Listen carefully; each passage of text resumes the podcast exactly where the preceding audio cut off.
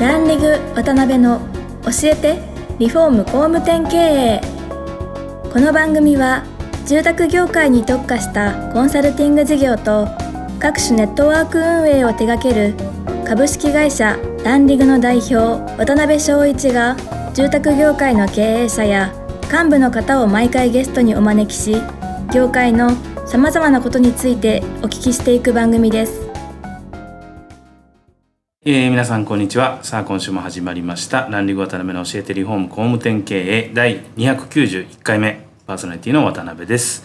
今回から4回にわたってご出演いただきますのは、2回目のご出演になります、株式会社マイホームのファウンダー野村様です。1976年奈良県生まれ、奈良県の住宅工務店で実績を上げられた後、2010年創生株式会社を設立。デジタルを活用した新しい集客接客スタイルを強みに2年で奈良県有数の工務店に成長させました。2012年から IoT 分野に着目し、住宅用 OS の開発に着手。また2014年、自身の家づくり体験をきっかけにマイホームの情報を管理できるアプリの開発に着手。現在は株式会社マイホームのファウンダーとしてユーザーと住宅会社をつなぐコミュニケーションアプリマイホームを世に広げ、800社以上の工務店が導入するまでに成長させました。その野村様には今回から4回にわたって現在までの足跡や会社のこと、今後のビジョンなどをじっくりお聞きしたいと思ってます。よろしくお願いします。はい、よろしくお願いします、はい、すいません野村さん、2回目4年前ぐらいだと思うんですけど、そうですね、もう4年も経つんですねはい、そうなんですよ、はい、であの頃からですね、まあ、4年、はい、5年ぐらいこの番組を続けてまして、はいはい2万人か3万人ぐらい毎月、ね、ダウンロードしていただいてまして、ねはいまあ、ぜひ多分初めてお聞きになる方もいらっしゃると思うんで、はい、ちょっと前回とちょっと被る部分もあると思うんですけど、はい、それ前言ったやんけっていう感じで突っ込まれといてもらえたら幸いなと思います、はいはい、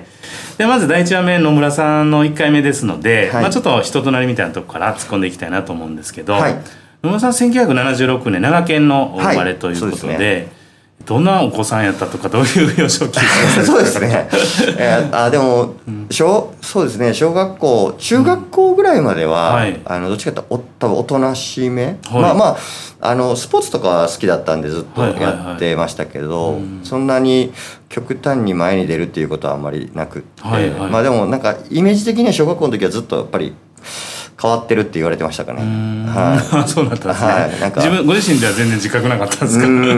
そうですね。でもそうですね、変わってるって言われることが多かったですね。あ、そうなんですね。はい、でそこから、中高と進まれて、はい、高校にあれですよね、漫才の世界に飛び込まれたっていう。そうですね、はい、そうなんですよ。中学校の時すごいヤンキーの多い学校に入りまして、はいはいはい、ヤンキーと離れたくて勉強一生懸命頑張りましたですねまあ一応志望校入ったんですけど、はい、高校1年の時に父親の会社が倒産しまして。あ、そうなんですね。そこからまあまあ生活も変わりましたし、でなんて言うんでしょうね、なんかそこからこう勉強に集中して大学目指すぞとかっていうよりは、なんかまあ、はい、いやなんか先行きどうなのこれみたいなのもあったので、はい、でまあその時、まあ、お笑いがそもそも好きだったんで、はい、なんかそこが結構大きな転機だったかもわかんないですね。なんかオーソドックスな道を歩むって自分でも思ってたのが、はい、いやちょっと人と違う道を行ってみようかという風に変わったのがその頃で、はい、高校3年の時にはもう漫才師になるって決めて、はい、NSC っていう学校に入らせてもらったんですけど。あ、そうなんですね、はい、ですけど結構な勇気いりますよね、漫才って全然違うね。そうですね、その時はでもあんまり怖くはなかったですかね。あ、そうなんですね、はいはい、でいろいろもちろんね、たくさんの芸人志望の方がね、まあ、入ってこられて、ね、僕らの時ちょうどね、はい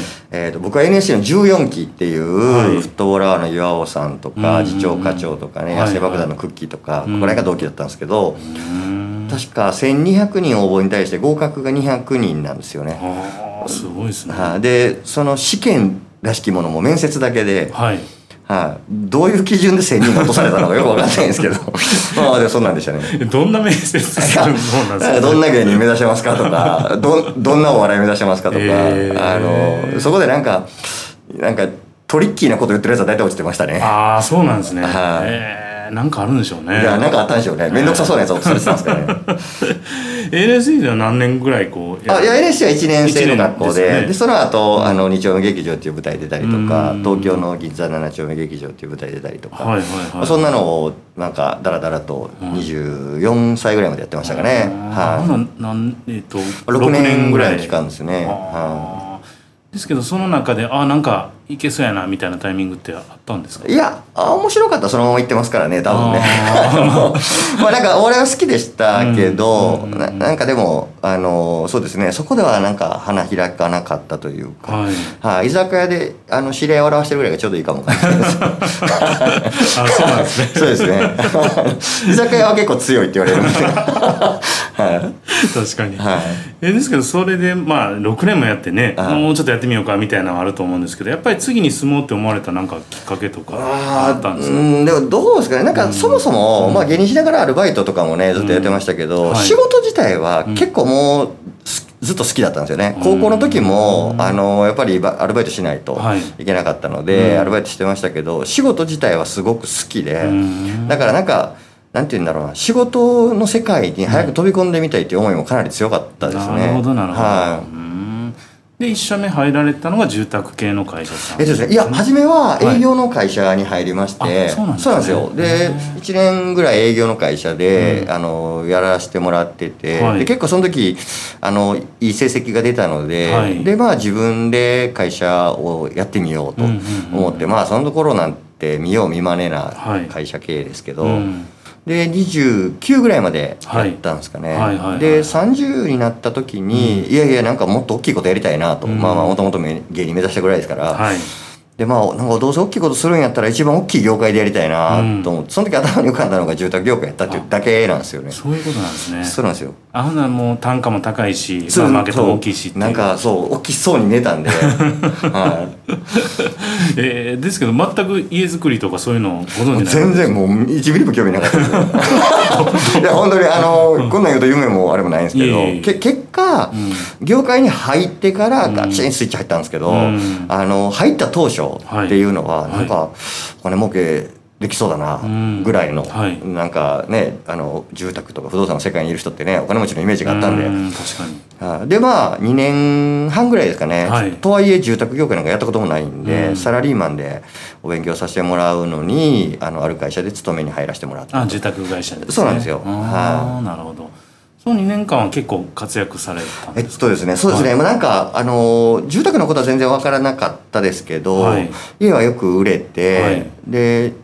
入社 1年目に25棟売ったんですかね、で2年目には30棟超えて、で、まあ、営業マンとしてはあれだったのと、で結構良かったのがその会社何でもやらせてくれる会社、まあ、言い換えると人不足だったので、営業も打ち合わせも図面書くのも全部やらなきゃいけなかったんですよね。でアフターメンテナンスとかも全部やってたので、で土地仕入れ造成とか、なので、まあ、一通りの業務全部知ることができた。でやっぱ2年目になった時に、まあ、花から独立しようと思ってサラリーマンやってるんで、やはりその店長を早くしなきゃなと。であんま何年も勤める気なかったので、でもなかなか店長にしてもらえなかったんですよね。なんて言うんでしょうね、僕はサラリーマンがあまり合わなくてですね、反応ばっかしてたんででなんか経営改善計画書というのを作って、社長と専務に渡してですね、これを読んで、来月から僕を店長にするか、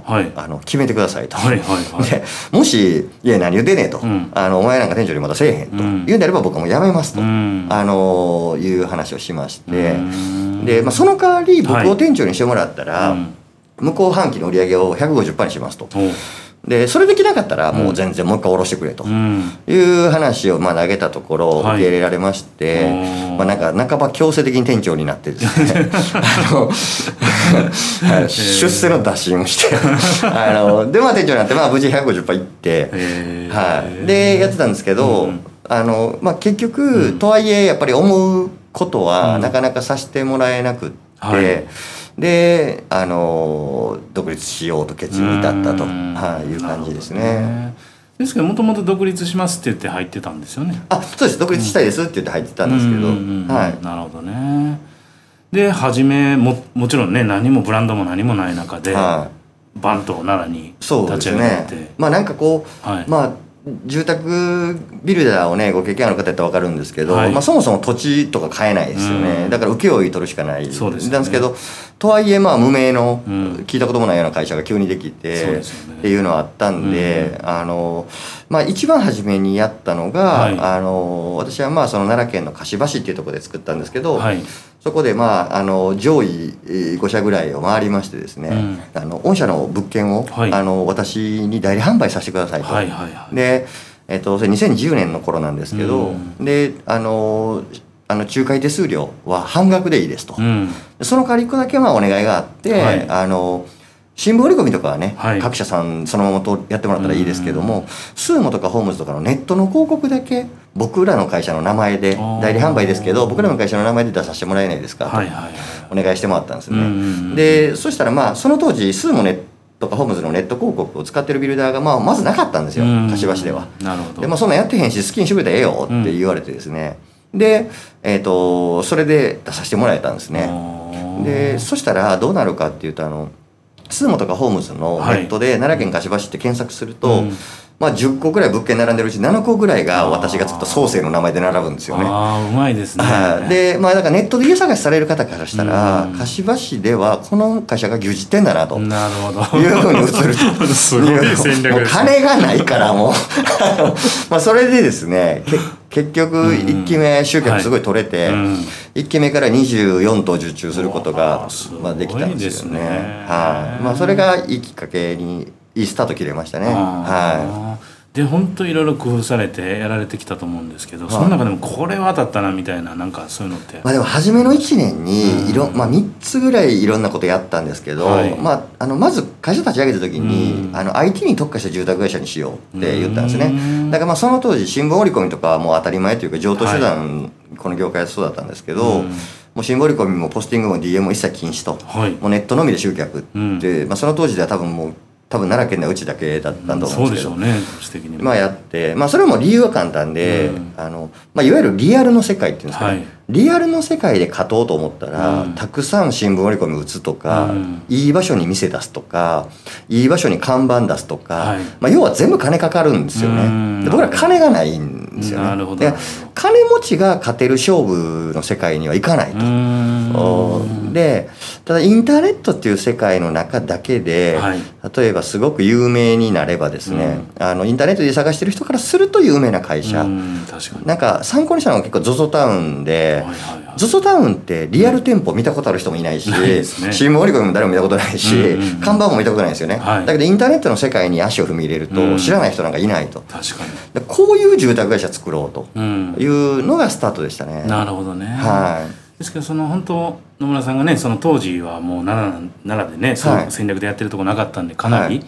まあお金のない戦略としては成功されたと思うんですけど、はい、今ってちょっと話ずれますけどものすごいどこでもかしこでもやってて、はい、大手さんがお金をかけて、はい、そうですよね、今ネット戦略やってるじゃないですか、はい、そういう中での中小企業の、はい、ネット戦略ってどう考えたらいいんですかね。あ、なんか、結構そういう意味では僕はそのコアっていうのを大事にしてて、はい、そのコアなお客さんに徹底的にフォーカスする。なるほど。でその例えばまあなんて言うんでしょうね、